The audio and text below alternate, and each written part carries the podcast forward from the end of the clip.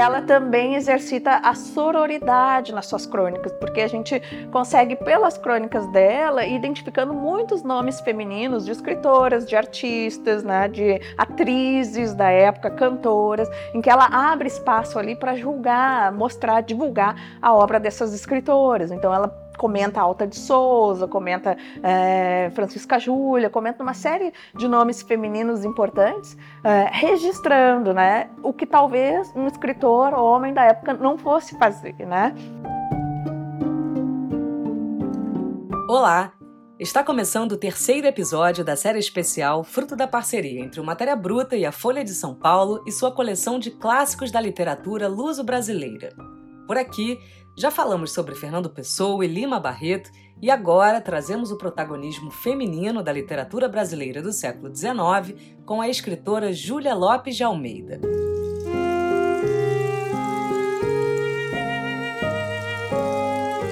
Para conversar conosco sobre Júlia, a convidada é Ana Fedres, professora de literatura brasileira da Universidade Federal Fluminense, a UF.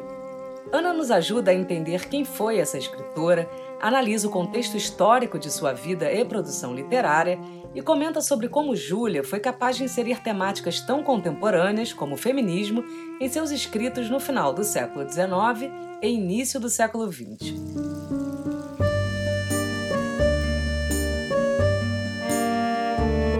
Além disso, o episódio faz um esforço de entender a razão do apagamento de Júlia da história em um processo conhecido por memoricídio. Por fim, o episódio foca mais precisamente no livro A Falência, publicado em 1901, o qual fez um sucesso tão grande que possibilitou que Júlia comprasse uma casa em Santa Teresa, na qual aconteciam os saraus promovidos por ela. Bora pro papo!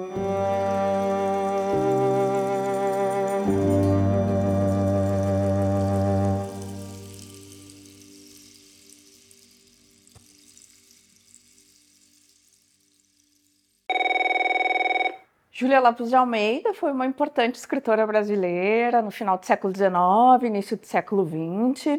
Ela foi um fenômeno literário porque ela publicou, escreveu e publicou muitas obras literárias. Ela escreveu em diversos gêneros literários, romance, conto, novela peças teatrais, peças teatrais que foram encenadas no Teatro Municipal do Rio de Janeiro. Ela foi uma cronista do Rio de Janeiro muito importante, ocupando um espaço privilegiado na imprensa. Ela tinha uma crônica semanal no jornal País. Então, ela era uma intelectual, uma escritora é, com muita visibilidade no século XIX, parte dessa elite intelectual.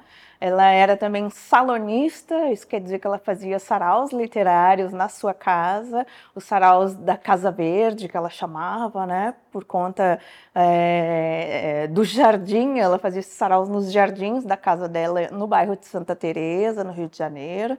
E ela também foi uma importante conferencista. Ela fazia conferências não só no Brasil, ela ultrapassa as fronteiras nacionais, né? A gente tem registros de conferências dela em Portugal e também na França. violence Então, ela é esse fenômeno literário pela quantidade de coisas que ela escreve, publica, por esses espaços que ela ocupa né, dentro é, dessa sociedade brasileira, mas em especial a carioca, essa bela época carioca. Né?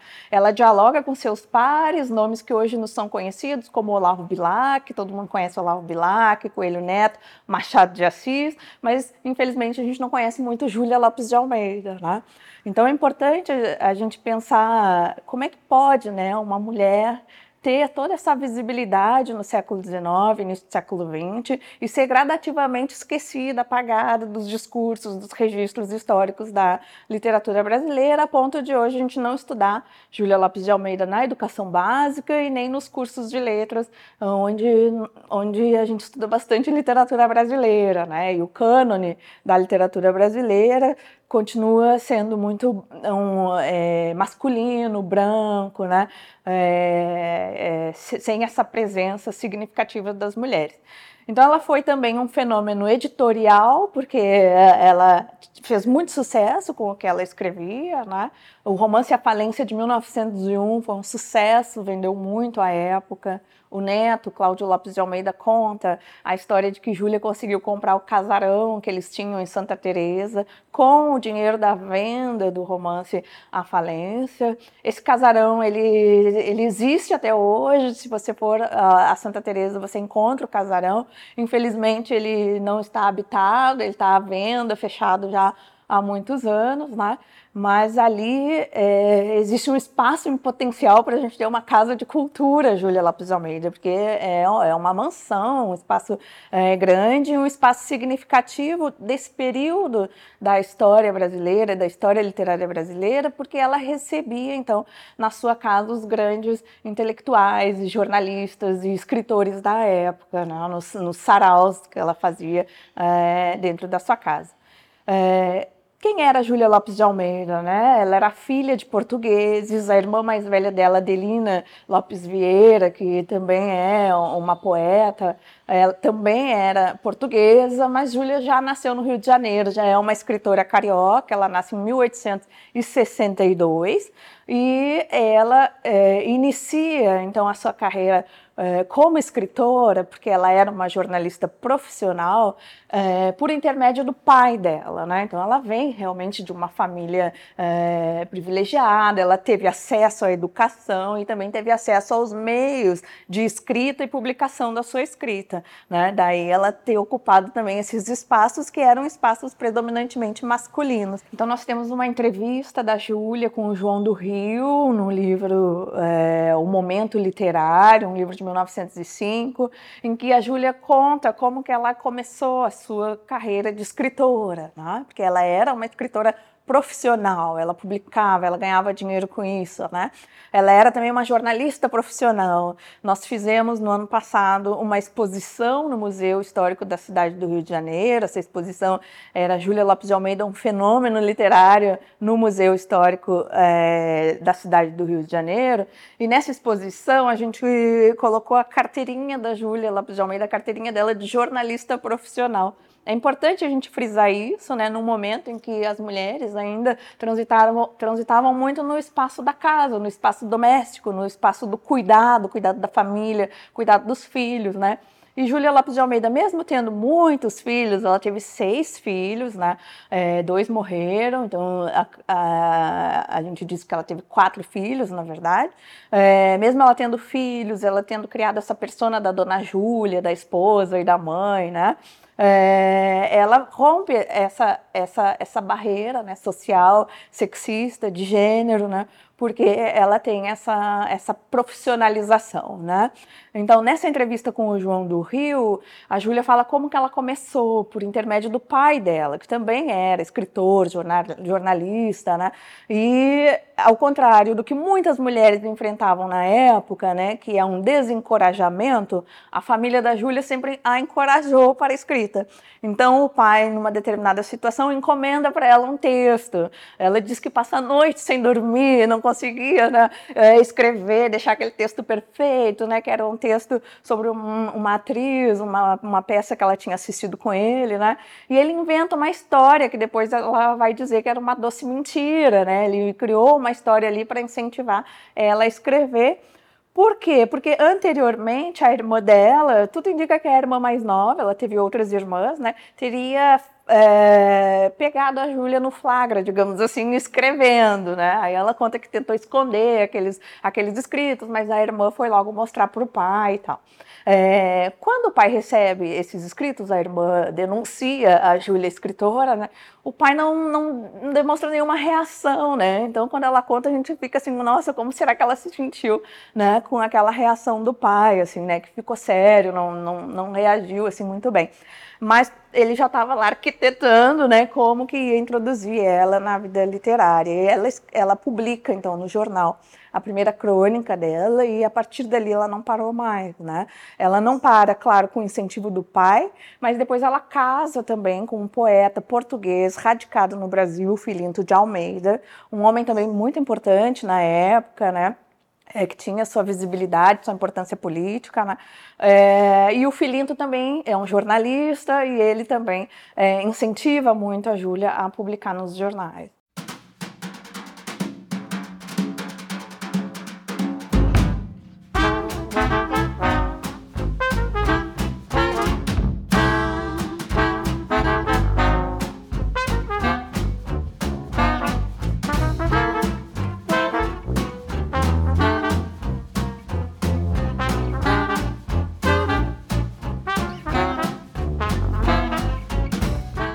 Romance A Falência, ele foi publicado em 1901, mas a história se passa em 1891, em um período da Primeira República, a República recém-proclamada, abolição da, da escravidão, né? Esse ali é o contexto, o contexto do ciclo do café.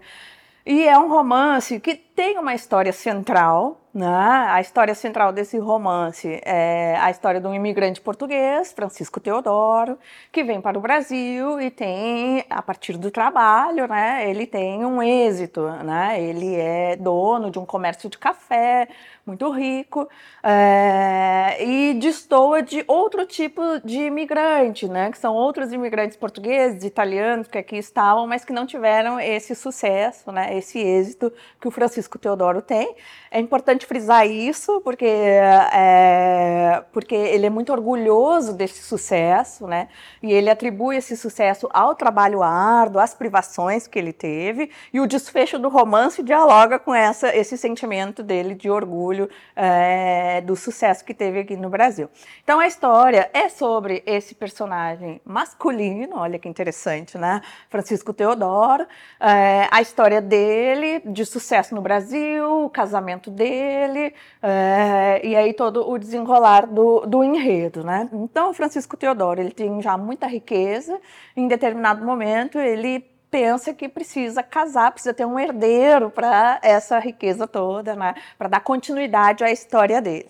E aí ele encontra a Camila. Camila seria então essa parceira ideal para ele. A Camila era uma mulher pobre, bonita, pobre e que estava prestes a voltar para o Sergipe por conta da precariedade da família dela. Então a gente tem aí um casamento de interesses, né? Um casamento, um, um, um combinado entre os dois, né? Eu preciso de uma esposa porque eu quero um herdeiro para minha riqueza e ela precisava do dinheiro, precisava é, continuar no Rio de Janeiro e ele ajuda a família dela. Isso também é importante porque vai justificar vários, vários momentos da narrativa, né? Inclusive as infidelidades conjugais de ambas as partes, né? Esse casamento que não é um casamento por amor, é um casamento arranjado, um casamento por interesse.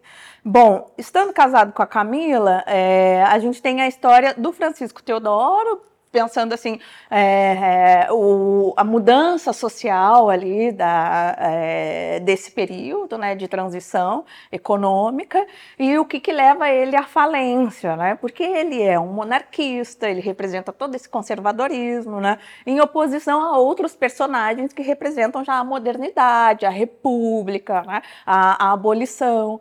Né? E, e, o romance vai mostrando que esse jeito de ele ser não está dando mais certo, né? Então ele acaba sendo influenciado por um amigo, né? A, a jogar no que hoje a gente chamaria bolsa de valores, né? Então você precisa ter um conhecimento sobre isso, da especulação e tudo mais.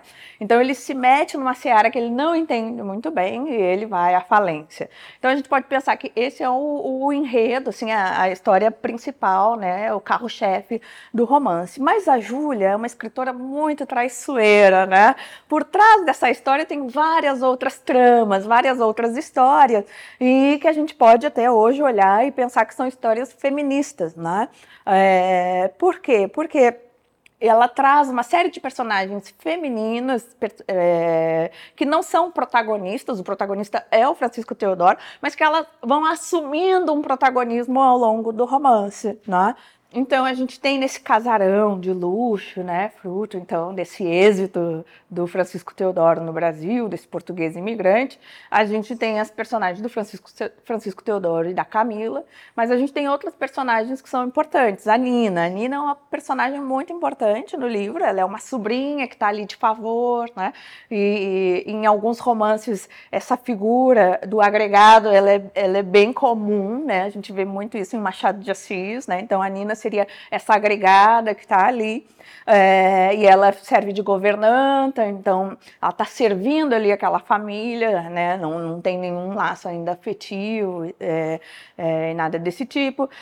Francisco Teodoro e Camila têm quatro filhos, né? o filho mais velho, Mário, também, ao longo da narrativa, vai assumindo também um, um, papel importante, né? O Mário é o, a, o, oposto do Francisco Teodoro, porque ele é um bom vivan, ele só quer curtir a vida e gastar o dinheiro do pai, né? Então, se o pai lá no início estava em busca de um herdeiro para dar continuidade, o Mário não, não cumpria esse papel, né? Ele estava mais era para torrar tudo e, e, e, curtir a vida, né?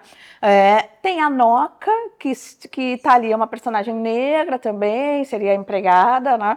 É, mas é, é, já é um indício né, dessa transição, de um período de abolição, porque ela seria antes a escrava, que agora trabalha lá com a família. Né?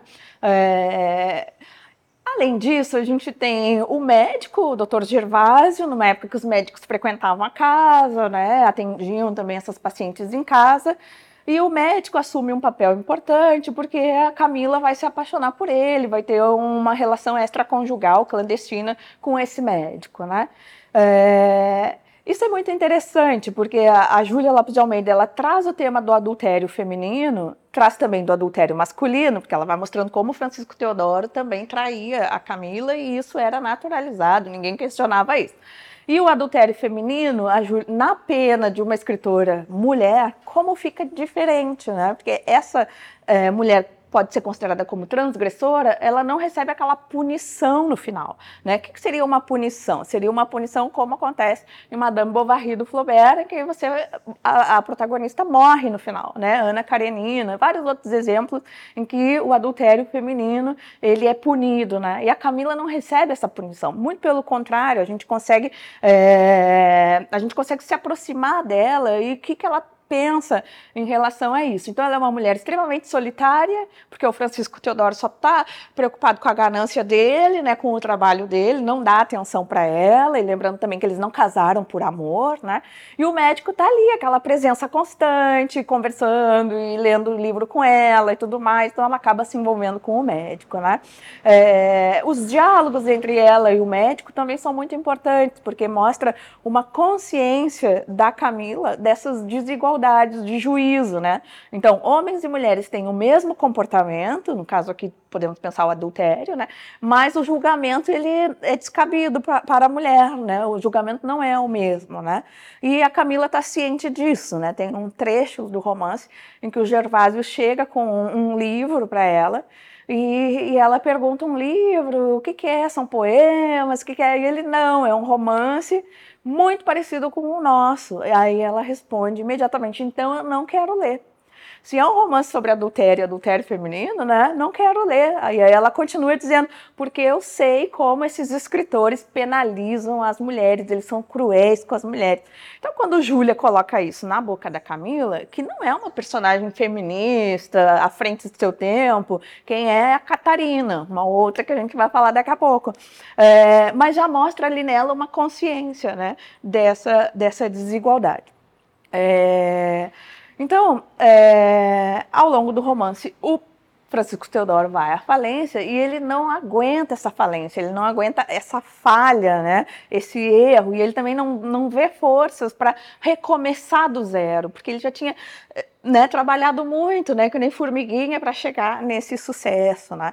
É, por isso que eu disse que lá no início era muito importante frisar o orgulho que ele tinha, né, de, de toda a fortuna que ele construiu a duras penas, né? Nada caiu do céu para ele. Tem uma descrição no início do romance que mostra ele é, chegando no Brasil, lembrando, né? Ele chega no Brasil sem nada, né? Então ele vai construindo tudo aqui. Então, essa, é, esse, esse fracasso, digamos assim, né, esse erro que ele comete, vai à falência e perde tudo, né, é, leva ele a cometer o suicídio.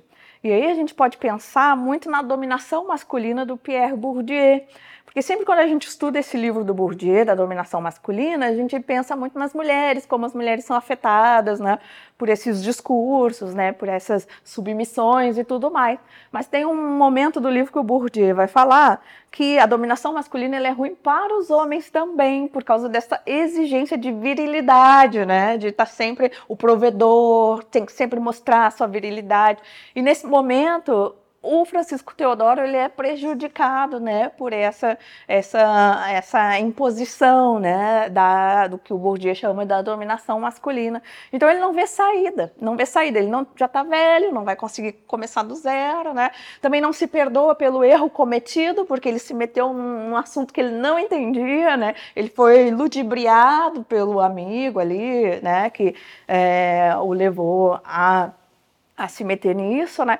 Também ele foi impulsionado por uma inveja, porque o colega que, que ganhava dinheiro muito fácil né, nessas, é, é, nessas, nesses, nesses jogos, né, nessa, na, na, na, Bolsa de Valores, né, ele ficava com muita inveja do Gama, né, ele olhava, poxa, né, é, olha lá a casa dele, melhor que a minha e tal, e aí ele também quis ir pra, por esse caminho, né, de conseguir é, esse, esse, esse, dinheiro, né, esse dinheiro fácil, mas não deu certo para ele, porque ele não é essa personagem, né, moderna, republicana, né, à frente, né, ele ainda traz aqueles ranços, né, monarquistas e escravocratas. Tem uma passagem do romance que ele lamenta, lamenta que não haja mais escravos, porque os escravos, quando trabalhavam, eles cantavam, eles eram alegres, e agora os trabalhadores ali não são, né. Então, é uma visão bem, hoje a gente pensa bem deturpada, né, é, de pessoas que eram a favor da escravização. Então ele representa isso no romance, né.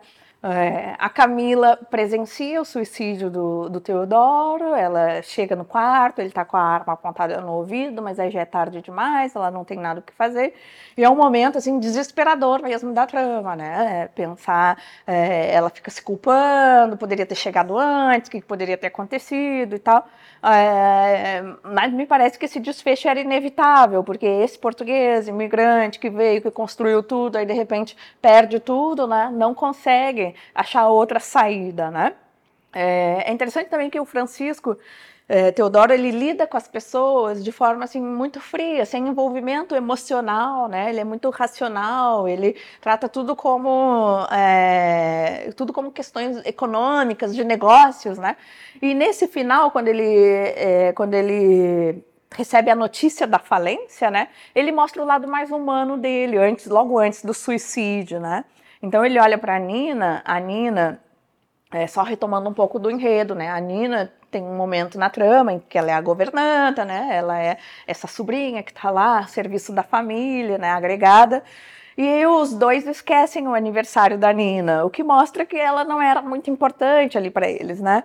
Mas eles, ela, a Camila fala, esquecemos o aniversário da Nina, o que, que vamos fazer? E o Francisco diz, não, tem uma casinha lá, vamos dar aquela casinha para Nina, né? Como assim, o presente de aniversário essa casinha que não significa nada para eles nesse momento vai ser depois o, o, que salva ali aquelas mulheres, né, após o suicídio, que estão é, na miséria, né, não tem nada, né, é, e aí a Nina ofere oferece essa casinha, só que ela fala isso para o Francisco Teodoro, antes da cena do suicídio, né, e aí ela fala, tio, eu tenho aquela casinha, a gente pode ir para lá, nem tudo está perdido, né, e tal, e aí começa a Nina assumir um protagonismo na narrativa, né, por isso que eu disse, por trás dessa narrativa que a gente pode pensar como principal do Francisco Teodoro, protagonista masculino e tudo mais, a gente tem uma série de outras tramas, né? E também uma evolução de algumas personagens que antes estavam lá apagadinhos e depois assumem um protagonismo. Então a Nina é fundamental nisso ele fica emocionado, ele chora quando ela fala isso para ele. Então ali a gente começa a ter acesso a esse lado mais humano dele, que antes a gente não tinha. Antes era só negócios, negócio, até o relacionamento dele com a Camila era assim, né? Tanto é que ela vai encontrar no médico esse amparo, esse carinho, esse amor, né? É, e ele fica emocionado e ele agradece por ela ter dito aquilo, né? Porque dá ali né, um, uma esperança da humanidade e tudo mais, de ver que as pessoas têm esse afeto, né, que durante muito tempo ele, ele negou, né, ele não viu isso. Mas infelizmente não foi possível, o desfecho dele é o, o suicídio, né. Bom, quando ele, quando ele morre, né? Bom, é, são muitas mulheres, são quatro, quatro filhos, né? Três, três, duas gêmeas, né? A, a, a outra filha e o Mário, né? O Mário é um capítulo à parte, assim, porque ele é o oposto do, do Teodoro, ele é um bom vivan, quer gastar o dinheiro e tal, e ele também ele vai se desprendendo da família, ele não, não, não, não tá junto ali na luta, né? No fim, ele acaba casando com a Paquita, que é uma mulher rica, e ele tem até uma relação de obediência com, a, com essa Paquita, né? Mas ele não assume a bronca ali, as mulheres ficam sozinhas mesmo, né? E aí começa o que a gente chama hoje de sororidade, que na época não existia essa palavra, né? O, cada uma mostrando ali o que, que poderia fazer para todas sobreviverem, né? Então é a Noca, é a Nina, é a Camila e são as três filhas, as gêmeas que aí são bebezinhas, né? E essa outra filha também que pode ser professora de música, tem os seus talentos, pode também ajudar a conseguir dinheiro.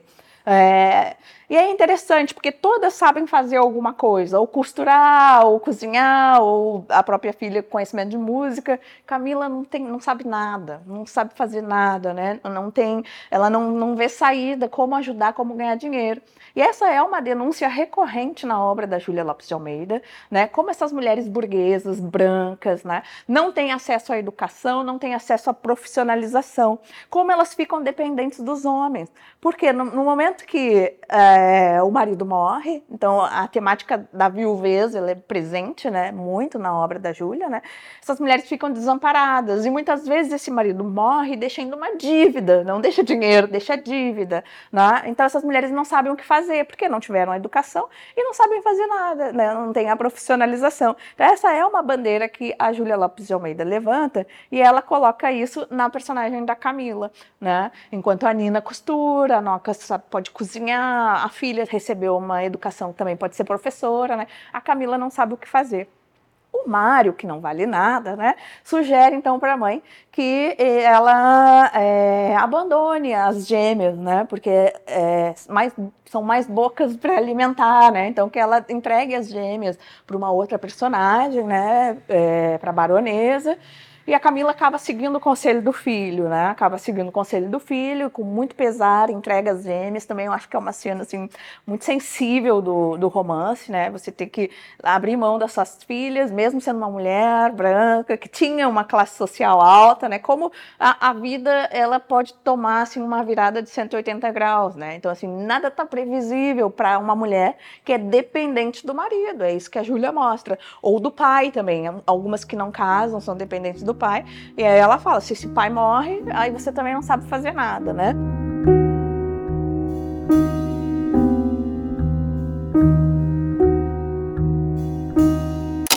O Curta On, seu clube de documentários, tem uma novidade para você. O Rio de Janeiro agradece a presença e a contribuição da população negra em sua formação. O Rio de Janeiro sempre foi tambor de ressonância da imagem de Brasil e da imagem que se quer passar de Brasil. Não tem como a gente pensar a cidade do Rio de Janeiro, seja a cidade preta ou a cidade que, a gente, que todo mundo conhece historicamente, sem pensar o samba envolvido nela. Já suas elites, nem tanto. Viver numa capital onde a maioria é negra sempre foi um temor. Então, de alguma maneira, o governo Juscelino meio que foge do Rio de Janeiro. A cultura das pessoas que foram escravizadas prevaleceu. O Rio é uma cidade africana. Rio Negro. Assine e assista no Curta On, seu clube de documentários. Romance A Falência ele se passa num momento é, muito importante da história brasileira, né? um momento pós-abolição, um movimento da Primeira República, da República recém-proclamada, né? um movimento de modernização, né? porque Júlia foi uma testemunha também da modernização e da modernidade aqui no Brasil. É, e isso aparece é, no cenário, né, no enredo é, do romance A Falência e na obra da Júlia em, é, em, geral. Né? Antes do romance A Falência, por exemplo, a gente tem o romance A Família Medeiros, que é considerado um romance abolicionista. Né? Então, Júlia estava atenta a essas questões. Mesmo sendo uma mulher branca de elite, né? É, essa é uma questão que sempre surge quando a gente fala da Júlia, né? É, de uma classe social abastada, ela estava atenta à questão de classe também, né? De cor e de classe, né? Mais de classe até. É, então, no romance A Falência, por exemplo, lá no início, a gente tem o registro de imigrantes italianas pobres, mulheres pobres, ela fala brancas e pretas, né? Mulheres, é, é, as pretas desse pós-abolição, que ficaram é, sem, sem nenhum respaldo do Estado, né? E as imigrantes também pobres que vieram aqui, italianas e, e, portuguesas, né? E ela vai falar que essas mulheres faziam todo aquele trabalho braçal, que é o trabalho tido como masculino, e um trabalho no espaço da rua, em contraposição com aquela ideia que a gente tem da mulher branca, burguesa, que não faz esse trabalho braçal, que é um trabalho de homem, né, tido como um trabalho de homem, e que fica no espaço doméstico da casa. Então ela está atenta ali o que hoje, o, hoje a gente tem o feminismo negro o feminismo interseccional. Naquela época mal tinha ali as primeiras ondas do feminismo, né? Então hoje nós estamos muito mais atentos a essa questão da mulher não ser uma categoria universal, né? De o feminismo precisar ser plural, feminismos no plural, mas ali ela já está mostrando que existe essa desigualdade de classe, né? Como uma mulher negra e pobre precisa trabalhar e está no espaço da rua, enquanto a mulher branca, né, não tem acesso nem a uma educação refinada e nem a profissionalização. E aí quando acontece a viuvez, ela não sabe o que fazer da vida, que foi o que aconteceu com, com a Camila, né?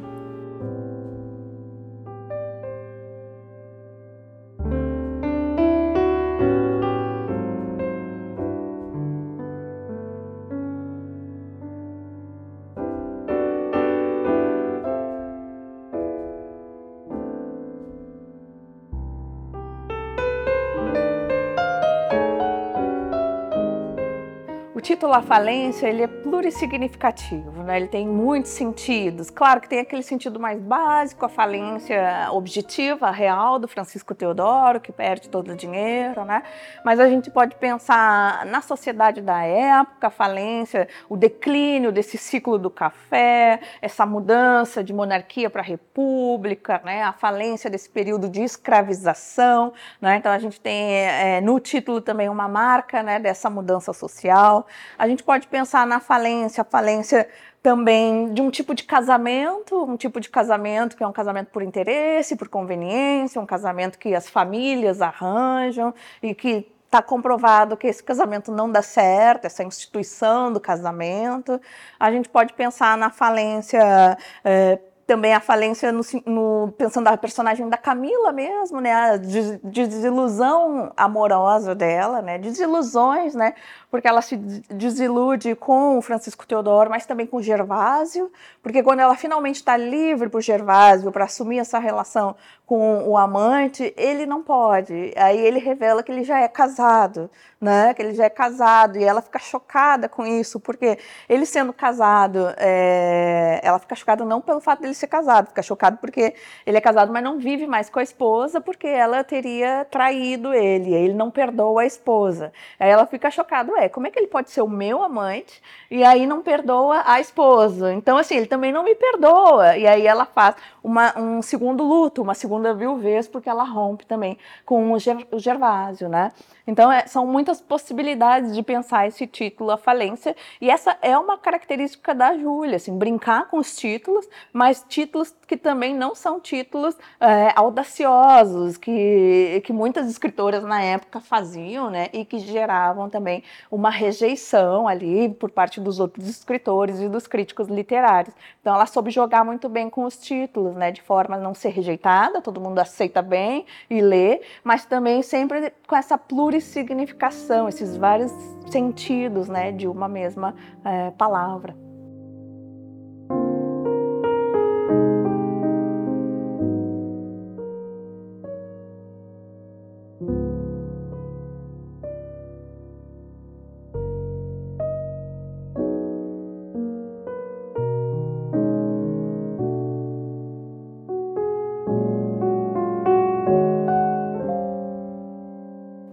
Como a Júlia representa a figura feminina nos seus romances e nos seus contos é muito importante, porque ela constrói Primeiro, ela dá espaço para o protagonismo feminino, o que já é grande coisa para essa época, né? E segundo, ela traz uma perspectiva feminista é, para essas mulheres.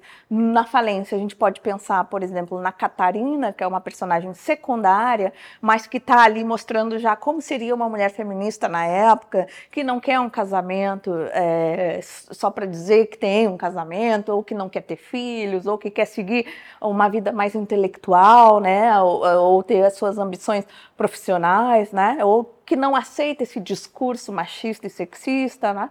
Então a gente já tem isso no, na escrita da Júlia, né? A Júlia também faz ali uma denúncia por meio das personagens femininas à violência de gênero.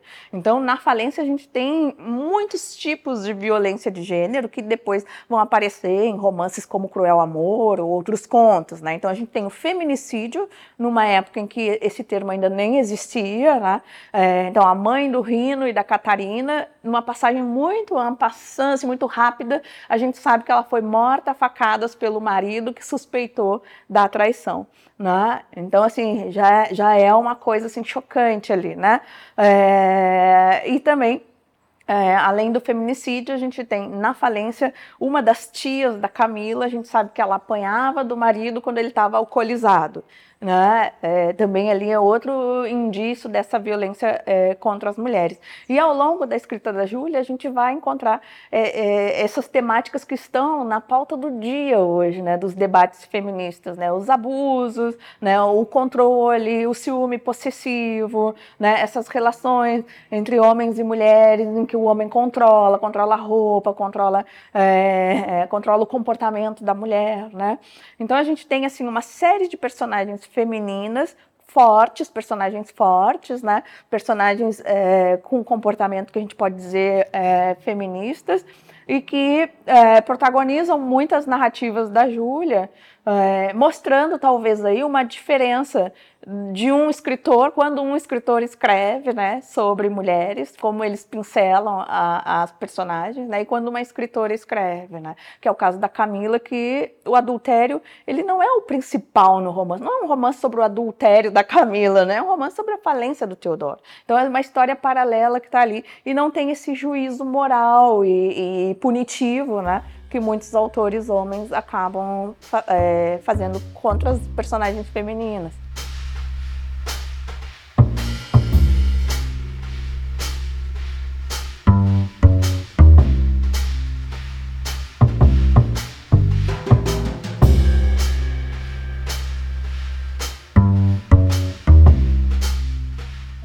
Pessoas analisam a escrita da Júlia e a zoomorfização que existe na escrita da Júlia, né? que é atribuir características de animais a seres humanos. Né? Isso porque, claro, a Júlia ela dialoga muito com a estética realista, ela traz uma, um retrato ali da sociedade da época, né? E ela também dialoga também, esposa, né, com argumentos naturalistas. A gente tem registros de que ela é leitora de Spencer, por exemplo, né? Então, eu acho que a crítica sempre quer enquadrar os nossos autores, né, numa escola literária e com isso também nos aliviar de um peso que é quando a gente tem um autor ou uma autora que é inclassificável. Isso aconteceu só para ilustrar com Machado de Assis. Durante muito tempo, classificaram Machado de Assis como naturalista, depois como realista, sendo que nem ele queria ser classificado assim. Ele era um crítico do realismo francês. Né? É, hoje a gente já tem textos que falam de Machado de Assis pós-moderno, por exemplo. Né? É, então é, é, é, bacana ver assim, essa, essa transição. E acho que serve para a Júlia também. A gente pode sim identificar características do naturalismo aqui, do realismo, mas eu vejo ela como uma escritora moderna, assim, né? eu não classificaria ela dessa forma.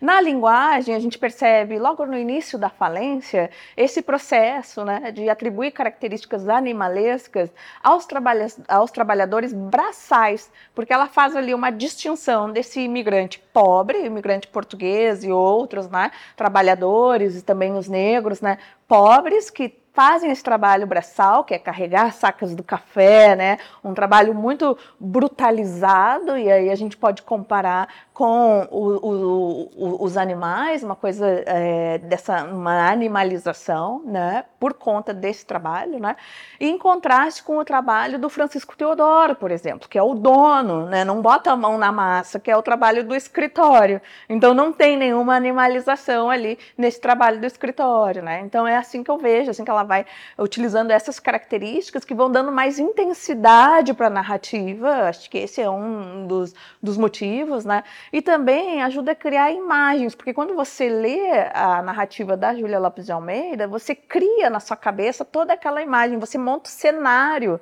na sua cabeça porque ela tem esse dom da descrição, da narração, né? Eu, eu, acho que ela faz isso muito bem e como estratégia também, né, de narrativa.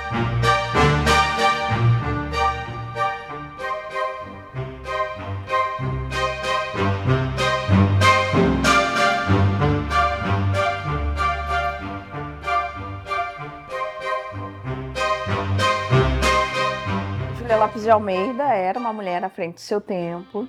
A gente percebe isso pela escrita, pela participação social que ela tinha, né? Mesmo que ela passasse uma imagem, né? Como eu falei anteriormente, construísse essa persona da Dona Júlia, a mãe, a esposa, né? Eu vejo, é, claro, a gente sempre vê as ambivalências dos nossos escritores de estimação, né? Eu, eu, eu vejo, claro, as ambivalências da Júlia, né? Pensando também ali o, o que outra crítica falou de um feminismo possível, né? É, mas eu vejo também muita estratégia, muita estratégia para lidar num meio que é hostil, que é predominantemente masculino e que não abre espaço para as mulheres, para as escritoras paradigma disso é a Academia Brasileira de Letras. A Academia Brasileira de Letras, ela é fundada e demora 80 anos para que uma mulher possa se candidatar. Então, assim, 80 anos, a Academia Brasileira de Letras era o clube do Bolinha, né? Então, isso é paradigmático para mostrar como era difícil para as mulheres, né, é, adentrarem esse espaço, que é o espaço da literatura, da intelectualidade, né? E também ter um nível de igualdade ali é, com os homens, né? Então, os homens, muitas vezes, abriam as portas para as mulheres, mas sempre com algum limite, né? E a academia é, demorou um pouquinho, assim, para que uma mulher pudesse entrar lá, que é a Raquel de Queiroz, a primeira mulher a entrar na Academia Brasileira, e ela tinha uma escrita que era tida como uma escrita masculina. Então, assim, a escrita boa é a escrita masculina, né? Isso tudo a gente vai, é, vai resgatando esses registros para mostrar é, como como esse ambiente ele é hostil, sexista e, e tudo mais, né? A Júlia Lopes de Almeida, ela estava no momento de idealização ali da Academia Brasileira de Letras. Ela fez parte ali dos intelectuais que estavam pensando em copiar a Academia de Letras francesa, né? Mas aí a academia segue a regra da Academia Francesa, né? Que não entra escritoras mulheres, né? É, essa não é só uma regra arbitrária, eles seguem todas as regras da Academia Francesa. Então, a gente sabe hoje a roupa, o fardão, né, é igual, o prédio, o Petit Trianon é igual, o número de 40 imortais e também a não entrada das mulheres, né? Então, Júlia está ali nesse, nesse ambiente e ela conhece muito bem esse ambiente, mesmo tendo incentivo familiar para escrever, para publicar, para ocupar esses, esses espaços. O que é impressionante na obra de Júlia Lopes de Almeida é a atualidade, tanto a atualidade da escrita, se eu dou para os meus alunos lerem os contos, os romances, ninguém tem dificuldade né, com a fluidez da leitura. Né? É, pode ser que tenha uma ou outra palavra específica do século XIX que a gente não use mais, mas ela tem esse domínio da narrativa, né? é gostoso de ler, é bom de ler Júlia Lopes de Almeida. Né? Eu não preciso fazer grandes propagandas para que as pessoas queiram ler e gostem de ler Júlia Lopes Almeida. E tem a atualidade do tema, porque se a gente for pensar na perspectiva do feminismo, né, é, os temas que hoje estão em pauta no debate é, feminista, né, a Júlia já tratava lá, já, já mostrava que era uma mulher à frente do seu tempo, pensando em questões que até hoje a gente está, passado um século, discutindo, né, que é a violência de gênero, a questão do feminicídio, os abusos, a, a falta de acesso à educação, à educação mais é, requintada, ao ensino superior, superior, né? a falta de profissionalização, é, essa essa divisão sexual do trabalho, né? Então, o trabalho masculino é o trabalho intelectual, é o trabalho é, de fora, que vai para fora da casa, né, do espaço doméstico, e remunerado. O trabalho feminino é esse espaço do cuidado dentro de casa e não remunerado, invisível, que na pandemia ficou um pouquinho mais visível. As pessoas começaram a falar mais, né, sobre esse trabalho que é o trabalho de cuidado, de cuidado dos filhos, mas não só, cuidado da casa, cuidado ali da, dessa rotina doméstica doméstica, né? Então a Júlia traz esses temas. Isso mostra como ela estava atenta. E não só isso, ela participa também. Tem o primeiro congresso feminino no Brasil, ela está lá participando. Tem fotos, registros de fotos que a gente tem assim 15 homens e a Júlia ali, né? Então assim, mostrando que ela está lá uma voz feminina tentando alguma conquista, algum direito para nós, né? E temas mais polêmicos, claro, o voto feminino, o divórcio, também várias escritoras dessa época acabavam tratando. É, mas é importante pensar sempre que ela é muito estratégica, né? Esses assuntos mais é, macabros, né, que, é, que até eram proibidos para as mulheres, né? Ela trata, mas veja, não é no, na narrativa principal da falência. A narrativa principal da falência é o Francisco Teodoro. Então, o feminicídio, ele está lá numa personagem que aparece muito rapidamente, né? A violência doméstica está lá na tia dela, que apanhava quando o marido estava bêbado, né? Então, ela vai trazendo, assim, nas histórias paralelas, né? Todo, toda essa pauta feminista.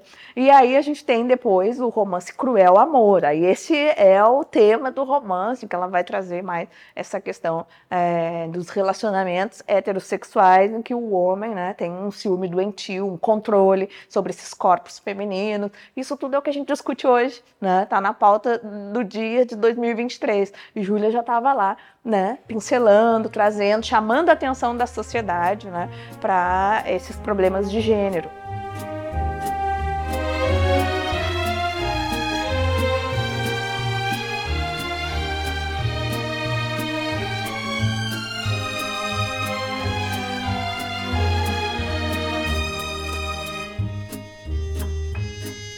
Aconteceu com Julia Lopes de Almeida, infelizmente, foi o que aconteceu com muitas escritoras desse período da Belle Époque, que foram escritoras que tiveram visibilidade à época, ocuparam espaços é, de prestígio, como o jornal O País, no caso da Júlia, publicando, sendo conhecida, né?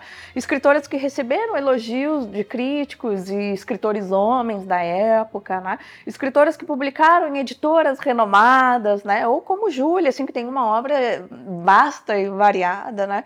Mas mesmo assim são escritoras que foram é, gradativamente sendo apagadas da história da literatura, da memória da história da literatura, né? A ponto de que hoje, hoje a gente não conhece, não estuda, não estuda na graduação de letras, não estuda na escola, né? E, e agora, felizmente, acho que de uma década para cá, a gente tem um movimento muito forte de reedição dessas obras, né, de dar visibilidade, né, de colocar essas escritoras de novo na história da literatura, porque essa é uma história que não foi contada, né?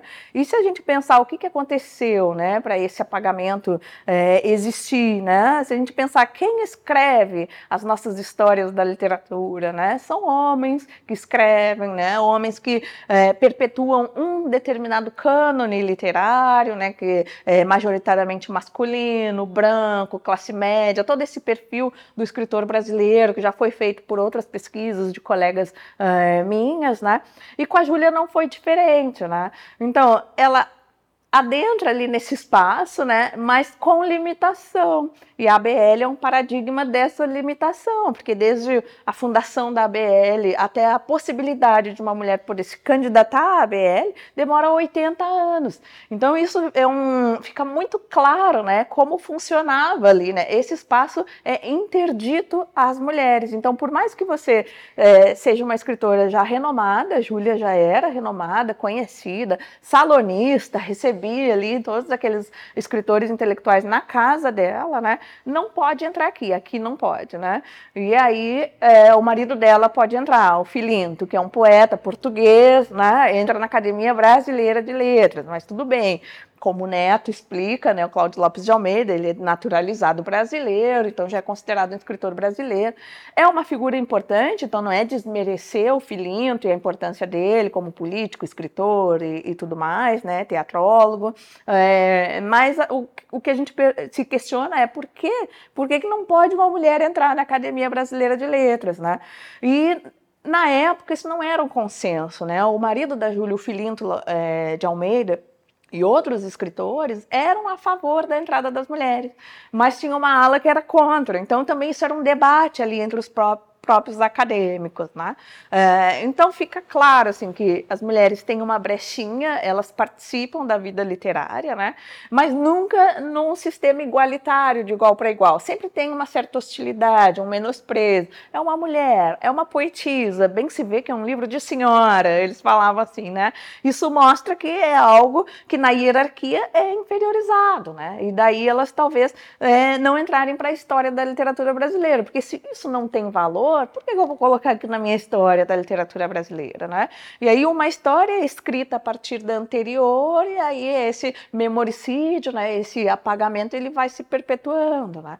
Então hoje, se você quiser estudar uma escritora do século XIX, uma Júlia Lopes de Almeida, por exemplo, você vai ter que ir em, em materiais paralelos, porque na história da literatura brasileira, nas histórias, ainda ela não está lá, né? Então você vai ter que ver um artigo, vai ter que ver um livro, vai ter que ver uma história de mulheres, né? vai ter que ver uma antologia de escritoras brasileiras. Né? Você vai ter que ir no, no, no discurso paralelo, porque no oficial né, está tendo um movimento para que a gente inclua né, essas escritoras, essas esquecidas no discurso oficial. Mas isso leva tempo.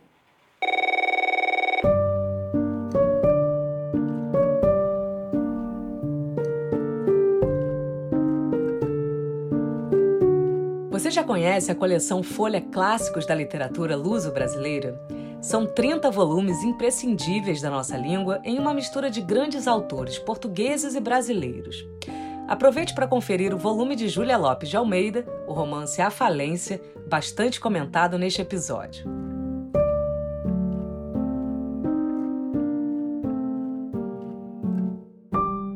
Este episódio foi produzido por Giovanna Diniz e Luísa Pinheiro contou com a captação de som de Luí Barbará, identidade visual e artes de Gabriela Diniz, assessoria de Francis Carnaúba, coordenação geral e edição de Juliana Zalfa e voz de Flávia Mano. O Matéria Bruta é o podcast do canal Curta dedicado à cultura e às humanidades. E para você ficar por dentro de tudo por aqui, se liga na dica. Se inscreva no Google Podcasts ou no Castbox Siga o Matéria Bruta no Spotify e na Amazon ou assine no Apple Podcasts. Te esperamos no próximo episódio.